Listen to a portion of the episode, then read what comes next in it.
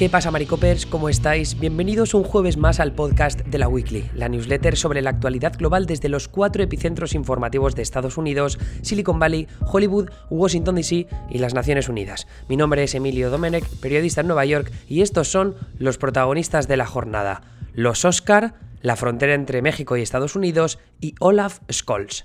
Empiezo con los Oscar por lo que, porque quiero hacer una actualización de qué es lo que ha pasado en las últimas semanas o en los últimos meses. No sé cuándo es la última vez que hablamos sobre este asunto, pero mm, es bastante interesante ver que ya se está mm, de alguna forma definiendo lo que podemos esperar de la ceremonia que se celebrará eh, todavía dentro de unos meses. No sé si es febrero este año o marzo, pero ya sabemos más o menos cuáles son las películas candidatas o las que van a optar para ser una de las 8, 9 o 10 candidatas a, los premios de la academia. Entonces me apetecía hacer una actualización porque sé que hay algunos de vosotros que no veis mis streams o que no habéis escuchado en el pasado los podcasts que hacía yo con mi compañero Pablo Moloco eh, sobre la temporada de premios. Entonces quería haceros eh, un resumen de qué es lo que pasa, por qué sabemos ya las películas que suenan para los Oscar y de alguna forma entrenaros para las conversaciones que vais a tener en Navidad sobre esas películas que se van a ir estrenando en los próximos meses y que vais a poder decir, poder decir ah, pues mira, este actor suena para los Oscars, ah, pues este, esta película es favorita para llevarse la estatuilla.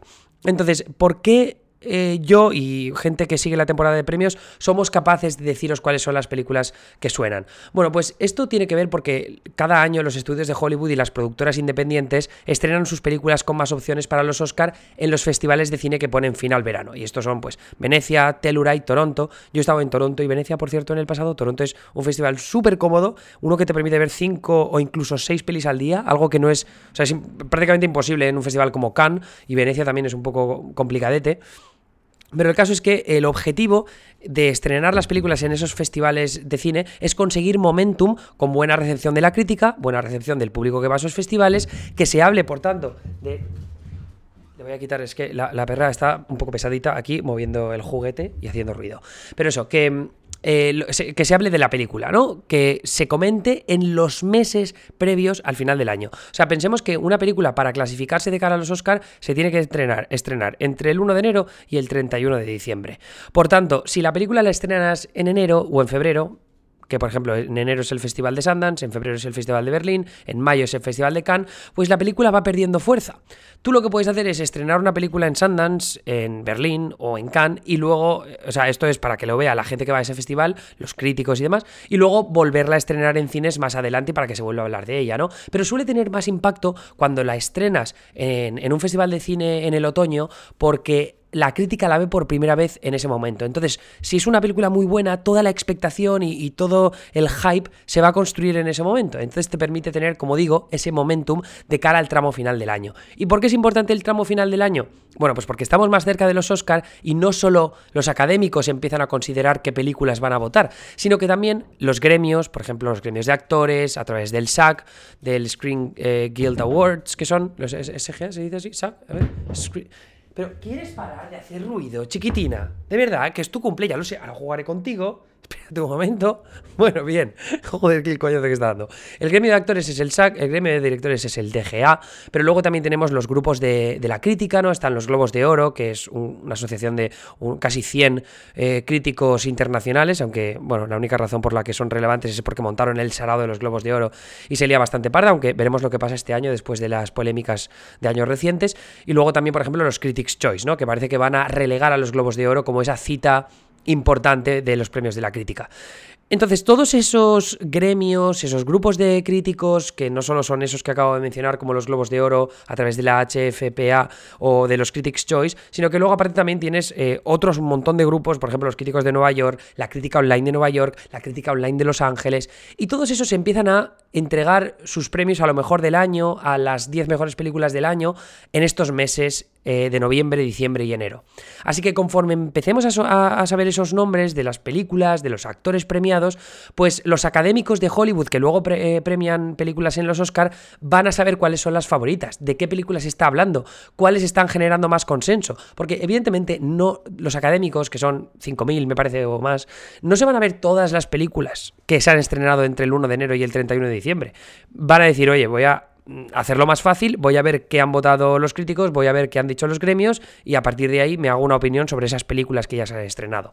Lo mismo ocurre con los expertos. ¿Quiénes son los expertos? Pues bueno, es gente que son generalmente periodistas o apasionados de la industria, que se pasan todo el año haciendo predicciones, os hablo desde enero, ¿eh? o incluso, sí, desde, desde que se entregan los Oscar, de un año ya al día siguiente salen artículos diciendo, bueno, pues estas son las películas que suenan para los Oscars del año que viene. Entonces, como digo, a lo largo de todo el año hacen predicciones de qué películas y qué actores suenan como favoritos para llevarse una estatuilla. Y ahí nuestros amigos de Premios Oscar yo creo que son eh, esa clase de cracks a los que podéis seguir, premiososcar.net.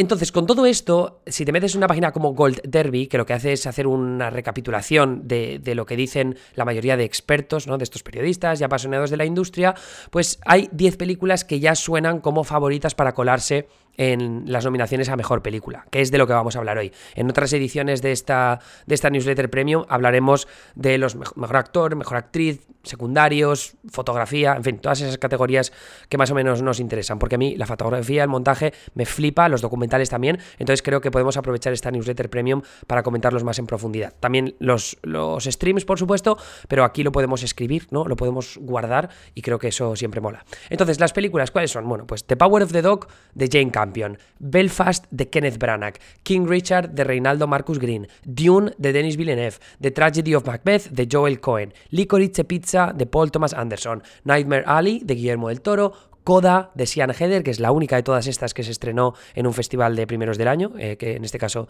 en Sundance, West Side Story de Steven Spielberg y Being de Ricardos de Aaron Sorkin. De todas estas, las únicas de las que no sabemos nada, salvo los trailers, es Nightmare Alley de Guillermo del Toro y West Side Story de Steven Spielberg, que se estrenan todas en el mes de diciembre.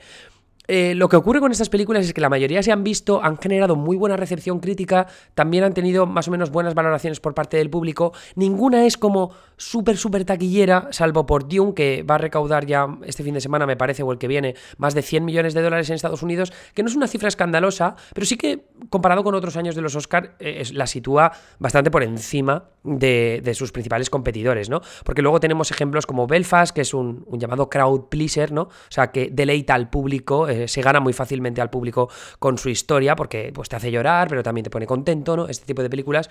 Belfast lo que pasa es que es una película de autor, ¿no? Es, verdad que está estrenada por Universal, Kenneth Branagh ha dirigido Cenicienta y ha dirigido Jack Ryan o, la primera Thor, pero esta película es más personal, ¿no? Eh, además es un poco, si no, si no eh, entendí mal, autobiográfica.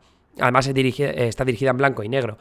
Entonces lo que ocurre con esta, con esta película, o con King Richard, que donde Will Smith interpreta a los padres, ah, perdón, al padre de Serena y Venus Williams, es una, otro, otro crowd pleaser, pues no están recaudando demasiado en taquilla. La de Kenneth Branagh principalmente porque se está estrenando poco a poco y al final estas películas nunca dan un salto como para hacer 100 millones de dólares como, como Dune. Y King Richard sí que intentó convertirse en esa película de la que habla todo el mundo, que a través del boca oreja recauda, una barbaridad, pero se ha estrenado en un montón de salas este fin de semana pasado y no ha hecho demasiado dinero. Quizá por la estrategia errónea de Warner Bros. de estrenar al mismo tiempo en HBO Max, que es algo a lo que se comprometió Jason Killar, el, que había sido jefazo de Warner Media eh, a lo largo de esa toma de decisiones, entonces la gente no va a ir al cine a ver una película drama eh, como, como, eh, como King Richard, ¿no? Sino que la ve sencillamente en casa a través de HBO Max si tienen la suscripción y listo, ¿no? Pasamos a otra historia.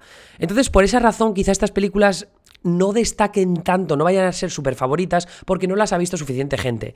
Pero lo que está claro es que a nivel de académicos, de la crítica y tal, yo creo que tienen el suficiente consenso de la crítica y, y pueden ser lo suficientemente amables y les va a gustar al suficiente número de personas como para que consigan ese consenso necesario para ganar el Oscar a la mejor película. ¿Por qué digo esto? Porque en los Oscars desde hace unos años está el sistema de voto preferencial que beneficia a las películas que consiguen el consenso, ¿no? Las que, o sea, las que gustan a un mayor número de personas, no las que gustan más.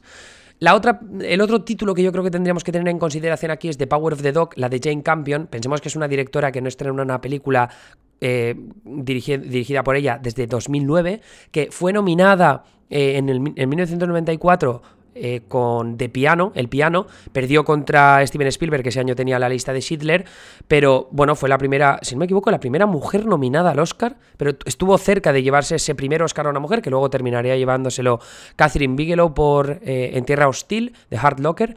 Entonces yo creo que aquí un poco los académicos pueden pensar que se lo deben, ¿no? Puede ser que gane Jane Campion el premio a la mejor dirección y luego Belfast o King Richard, una de esas películas un poco más, como digo, amables y de consenso, se termine llevando el Oscar a, a la mejor película. Podríamos ver esa división que ya la hemos visto en el pasado.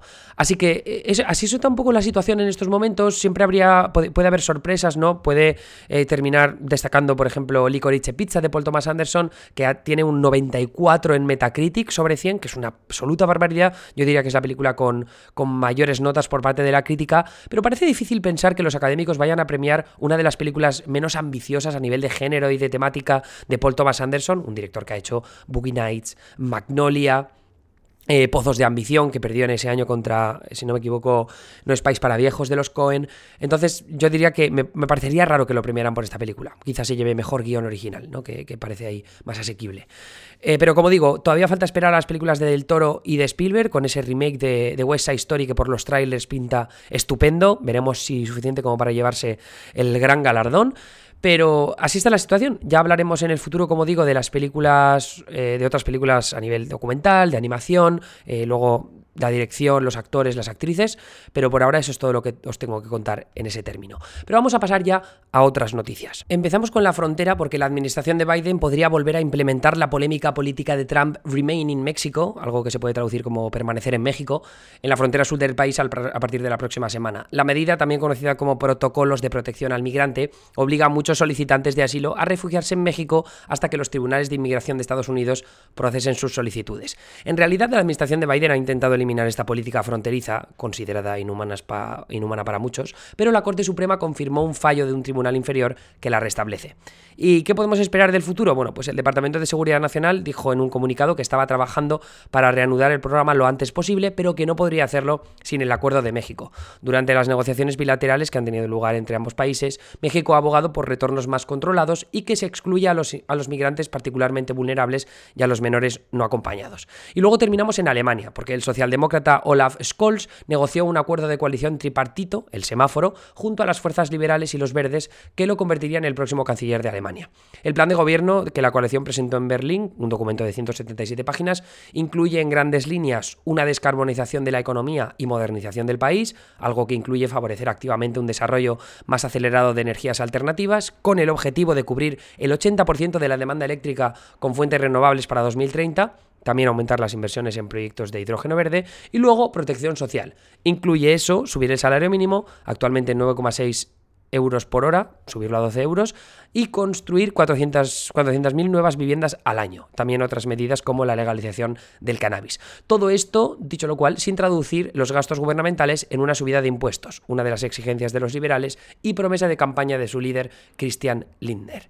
Hasta ahí todo lo que os teníamos que contar por hoy. Eh, os dejo también en la newsletter un enlace al stream que hice este miércoles hablando sobre el vídeo del youtuber MrBears que ha recreado el juego del calamar gastándose 3,5 eh, perdón, billones, digo yo, millones de dólares.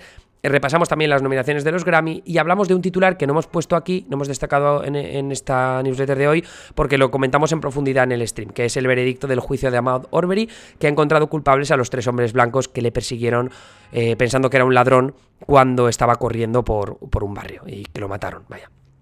Si queréis más, como digo, tenéis el enlace al stream en la newsletter. Muchas gracias por seguir ahí. Nos escucháis el sábado. Mañana es Acción de Gracias. Eh, el sábado tendremos, como siempre, el stream, eh, perdón, el stream, el podcast y la newsletter semanal. Salvo que haya un retraso como la semana pasada, que a veces las newsletters nos cuesta sacar eh, más tiempo porque pues, son bastante trabajo, la verdad. Pero esperamos tenerla lista para el sábado. Un besito y que paséis un buen jueves de Acción de Gracias. Adiós.